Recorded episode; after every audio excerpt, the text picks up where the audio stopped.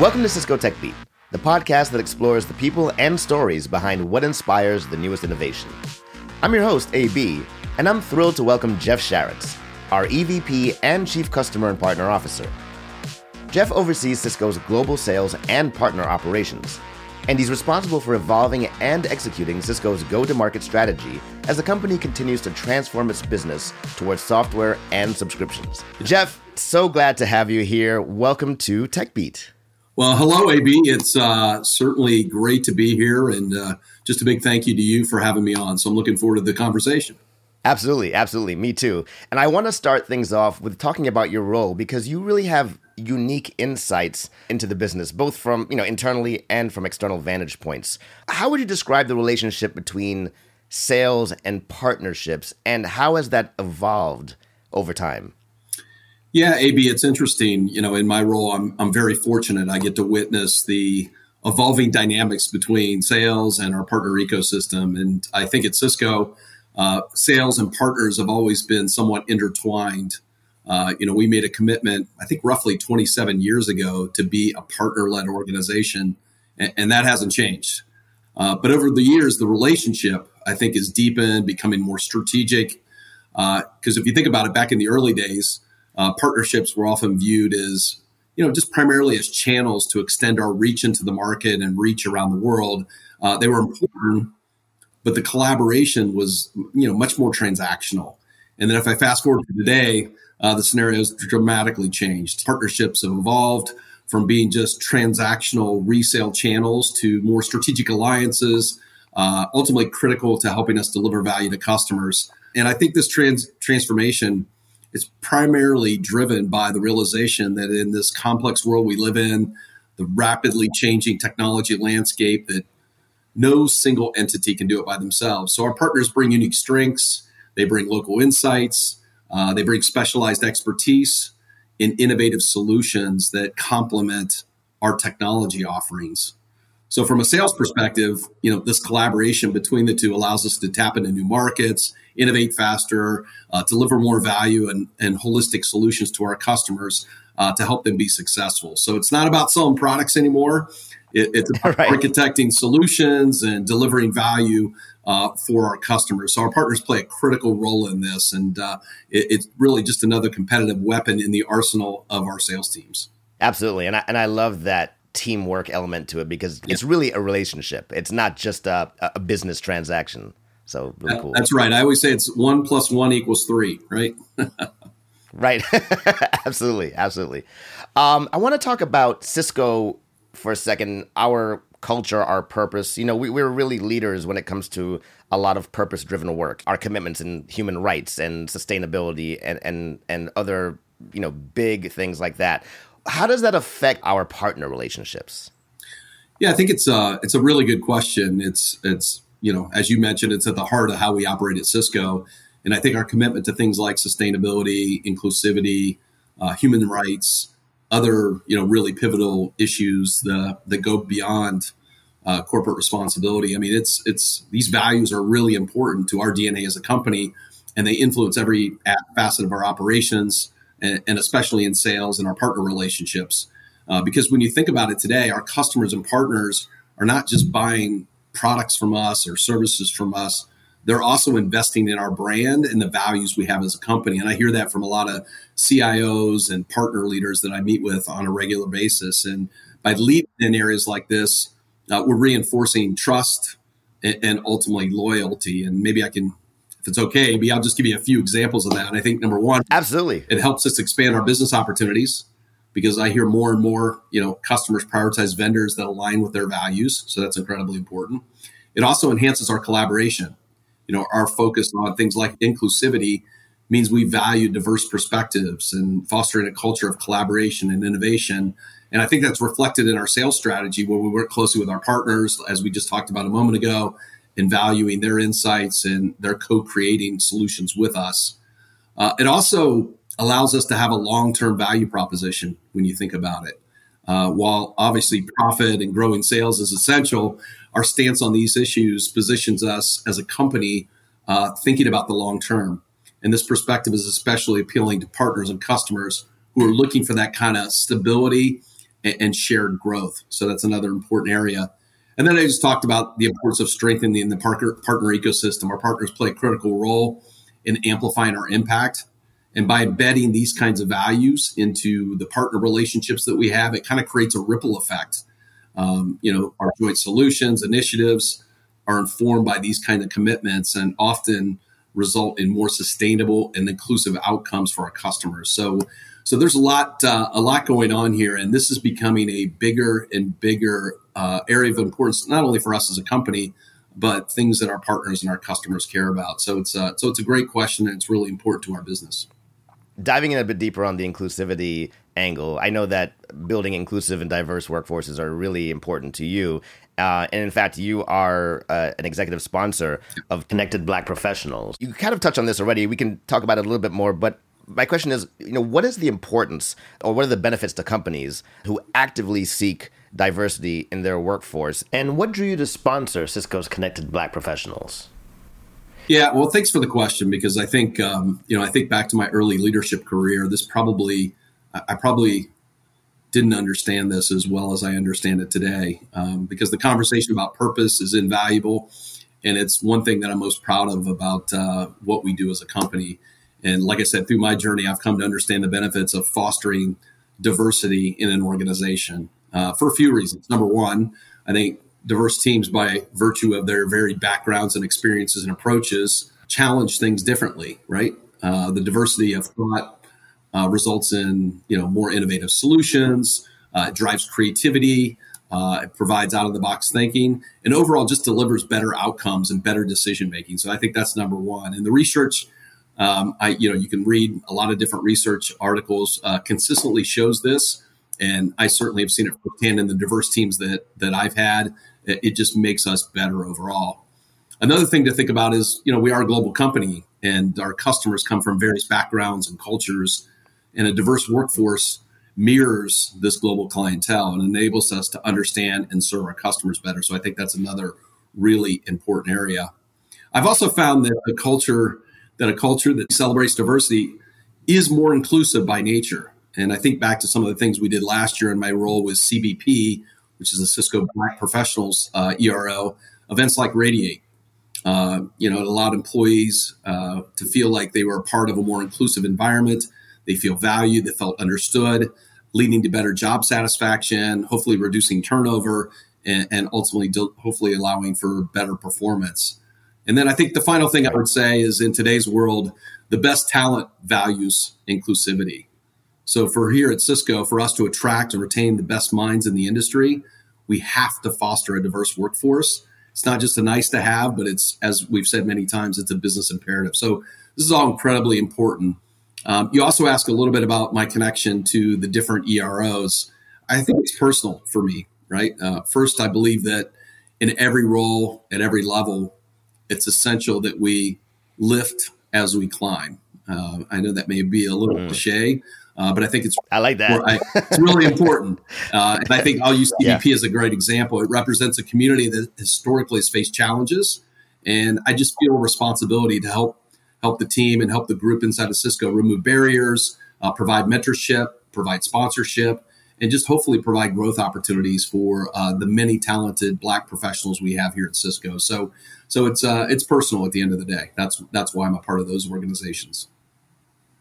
Absolutely, and it's nice to not only hear you uh, sort of reiterate what we've heard from other leaders uh, at Cisco, but the fact is that that whole notion of proximity and empathy, you really you really don't know people until you actually work with them and get to know them and reveal a bit of yourself, learn things that you may not have known about their cultures, their backgrounds, and it does make for a stronger workforce. And I and I like that you reinforce the idea of the business benefits to this because I think there's a misconception out there that you know you can't be purpose driven and, and think about things like inclusivity and diversity and and simultaneously drive good business. It's just that is just not true.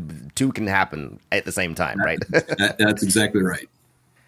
Got a question about leadership. So, at the heart of great leadership is communication uh, and partnerships and just relationships in general. And you're known as somebody who embraces those traits.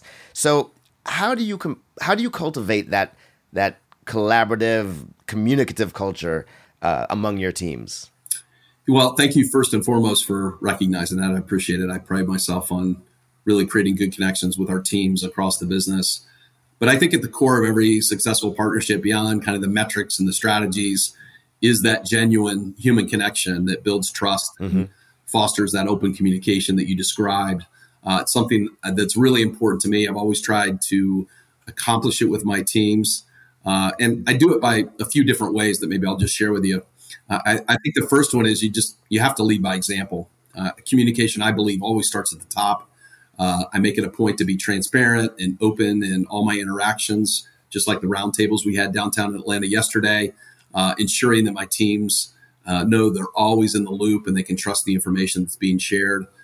doing good cadences of regular check-ins, scheduled updates to our teams is incredibly important as well. Uh, but beyond that, probably the informal check-ins are equally as important. You know, a simple note in WebEx uh, saying, "Hey, how are you doing?" can go a long way in understanding and addressing maybe some underlying issues, concerns, or barriers that might exist across the team. Uh, admittedly, I don't get to do it as much as I, I used to, given the role I'm in today. Uh, but I think it's important for leaders to consider that when they're building relationships with their teams. Uh, the next area maybe I'll point to is I always say God gave us two ears and one mouth for a reason, uh, because you should listen twice as much as you speak. And I think being a good active listener is incredibly important. Um, communication isn't just about speaking, it's about listening and, and, really understanding what people are saying. So I prioritize active listening, ensuring that when someone speaks, uh, they truly feel heard, they truly feel under, understood. Uh, I, I, think that's another important area as well maybe one, uh, two more. I'll just share with you quickly. Uh, I, I, yeah, it's also you got to encourage uh, constructive feedback. It's important that teams feel like their feedback is valuable. Uh, that's part of the active listening piece. Uh, but I actively seek it. I, I, really try to pull out of my teammates uh, and, and, people in my organization. you know, give us your feedback, give us your thoughts. You know, we do that through surveys that we send out. Uh, and trust me, the surveys we send out, we read the responses and they matter to me. Right. It's uh, matter of fact, more than the scorings of the one through five uh, is the comments, right? That's what's typically is most important when we get a lot of the surveys and the feedback. And then I think the final area, AB, that I would call out is just leading with empathy. I, I've always believed that when you understand and value the emotions of team members, uh, it, it, it's just, I can't say how important it is. And by fostering a culture of empathy and, and truly trying to understand where people are coming from, it ensures that communication is not just a, a not just transactional in nature, uh, but it's truly about building a relationship between two individuals or individuals, multiple individuals. So, uh, so those are a few areas. But uh, like I said, it's uh, I think it's important, especially when you get in a role like mine, to make sure that you get lots of great input and, and really communicate effectively across a broad organization. Yeah, I love that. And I think all those things go hand in hand. You become a more effective communicator, have more empathy as you listen more. And I, I'm going to make sure my son watches this uh, this, this episode. He, he, hey, he's wonderful. That one. I have four, my, four kids myself, so I, I, I know how difficult that can be. yeah, I just, you know, I mean, and I say that not because he needs it necessarily, but I think it really reinforces the. I was just having this conversation with him yesterday about listening yes. and how it's not the easiest thing to do, but when you listen and you really engage and, and hear what someone has to say rather than trying to think about what you're going to respond with. Yeah. you learn so much from that person and and you and you educate yourself about that person and whatever the topic is. So uh, it's nice to, to hear a leader also incorporate that in, in his uh, strategy and his daily you know interactions with the team. So that's great. Thank you for sharing that I want to talk about your being a leader just in general and the huge responsibility that is in terms of, you know, being a, a role model for some, being somebody who people go to it for advice. Obviously, you have reports, and so people look up to you and look to you for guidance and and general leadership. Who do you go to uh, when you're looking for that kind of guidance, or when you're in need of, of advice, whether business or otherwise? Well, it's a great question. I mean, I, I think the one thing that I do is I, I always uh, want to reach out to what I call my personal board of directors. Uh, this is a group of mm. like peers that I have in the industry. It's mentors that I've uh, used throughout my career, former colleagues uh, that I know I can count on. That will give me really candid feedback about leadership, uh, about just what's going on in the business, uh, about personal situations as well. I mean, those are those are people that are really important to me, and uh, you know, it's really who I leverage to uh, be a part of it. Um, you know, really helping me be a good leader and, and really uh, making good decisions. I love it. I, I think everyone should have a, a network and, a, and a, their own board of trustees like that who they can turn to in times of need. That's amazing. Let's talk AI. I mean, everyone else is doing it. Why not? Uh, obviously, it is it is top of mind for everybody, particularly within tech, and we certainly take AI seriously. And it's it's a, an evolving uh, technology that has a lot of promise. In terms of what you're hearing from customers, what are they saying about AI, and how are they looking to Cisco in terms of how we incorporate AI to drive you know better end user outcomes? Yeah. Well, you, you nailed it, AB, at the beginning, right? Every partner conversation I have, every customer conversation I have, it's AI, AI, AI, right? I mean, it's uh, certainly top of mind, that's for sure. But uh, I, I, you know, I think when I talk to customers, um, many express a desire to integrate AI, obviously, into their infrastructure, uh, but they're also uncertain about how to seamlessly achieve this without, you know, massive overhauls in their environment. Uh, I think they're also uh, comes a responsibility of ensuring data privacy and ethical considerations. So customers want to ensure that they're implementing AI in a manner that's both responsible and compliant uh, and with regulations. Um, so those are some of the key areas. You know, they also depend more on, you know, they're depending more and more on AI driven processes, but they're also concerned about the reliability of those solutions, especially when you start to have to scale those things up. So, so while it's a big topic of conversation, and everyone has interest and everyone wants to leverage it in their environment, there are obviously some key concerns. Uh, I think at Cisco, um, you know, the conversations I'm having, I, I really focus on three key areas uh, in my conversations with them. Number one, I, I, talk about how are we leveraging AI in our own internal environment.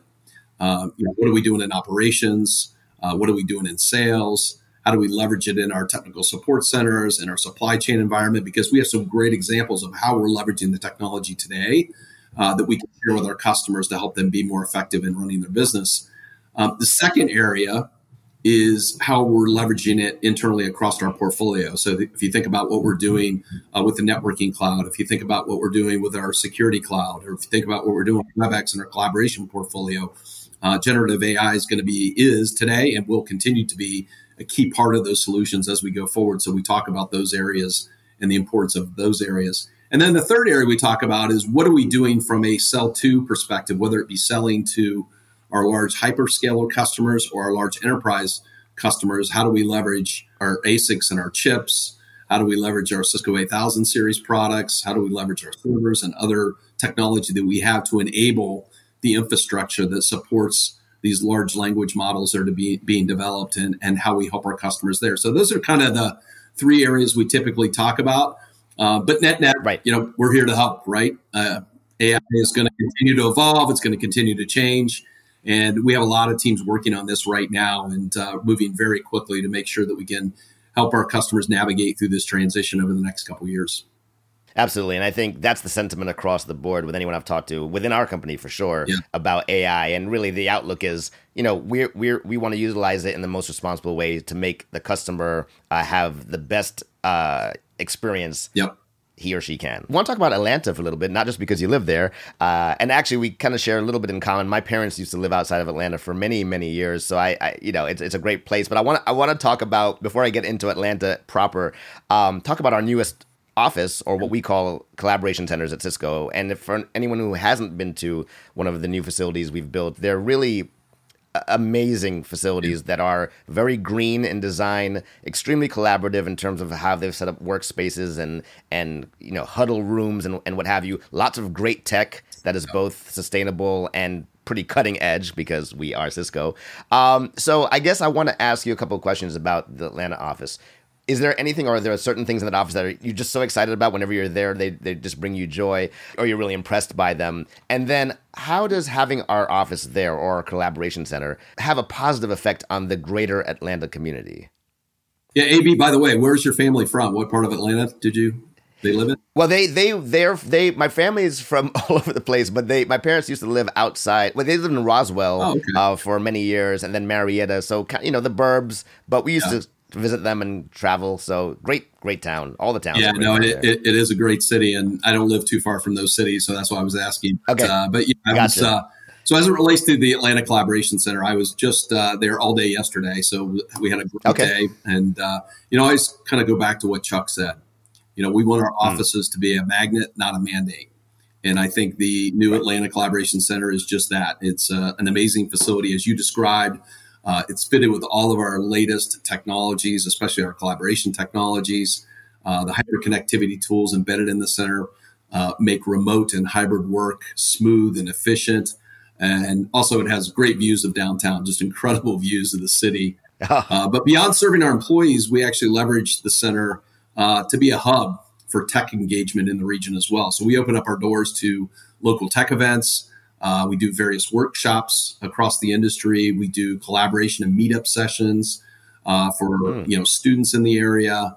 Uh, so by collaborating with local universities, institutions, uh, we aim to nurture kind of next generation of tech innovation uh, right here in Atlanta by leveraging our particular facility.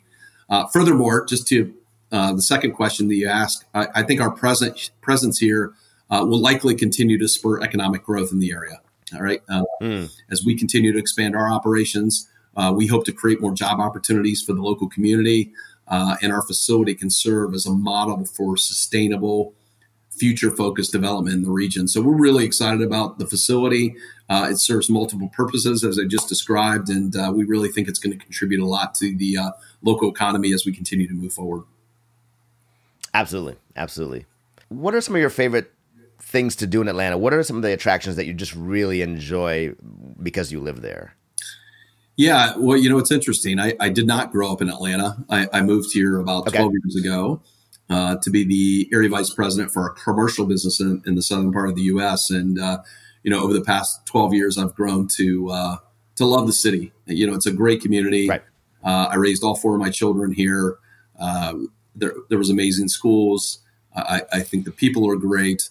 Uh, it's a very diverse community today. People from all over the world, different cultures, etc. So I think that's really important as well. Uh, and, and, there's kind of a sense of unity that makes it feel like home to me, even though I didn't grow up here. Uh, like I said, right. no where you're from, it just it just feels there's a sense of community. Um, I also think you know the things I love about it. It's a it's a growing tech scene. I don't know how many people know that, but it, it really has a, a emerging uh, technology scene. It's uh, it's it's steadily becoming a hub for innovation, not only across the South but across the U.S.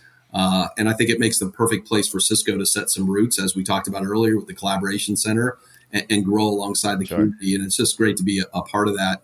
Um, I also say the weather's fantastic here. I'm originally from Ohio, so having good weather in the south is always a good thing as well. And then you know I, have grown to uh, enjoy the Atlanta sports teams too. So I followed the Braves, followed the Falcons. That's right. The Atlanta Hawks. So it's uh, right. Uh, so it's a great sports town as well, which I you know enjoy outside of work. So it's a great city. Yeah, fantastic city. If you've never been, you got to go to Atlanta. There's so much, so much going on, so much good stuff going on. Yep. Uh, I was going to ask you where you're from originally, but Ohio. Yes, I, I have a lot of friends in Ohio. I was just in Cleveland for a wedding two weekends ago. So um, yeah, Ohio's a great state too, by the way. Uh, but Georgia's great too. So I'm, I'm glad you're enjoying it there. That's right. Uh, well, Jeff, thank you so much for your time. I'm, I'm so glad we were able to, to make this happen.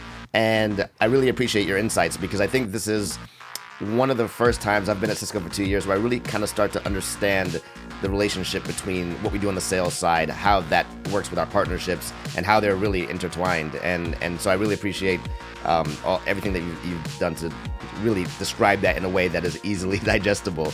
Um, and I hope that the next time we speak, it'll be in person. I hope so, AB. It's uh, I appreciate you having me on, and look forward to connecting real soon again. Sounds good. Talk to you soon. All right, take care.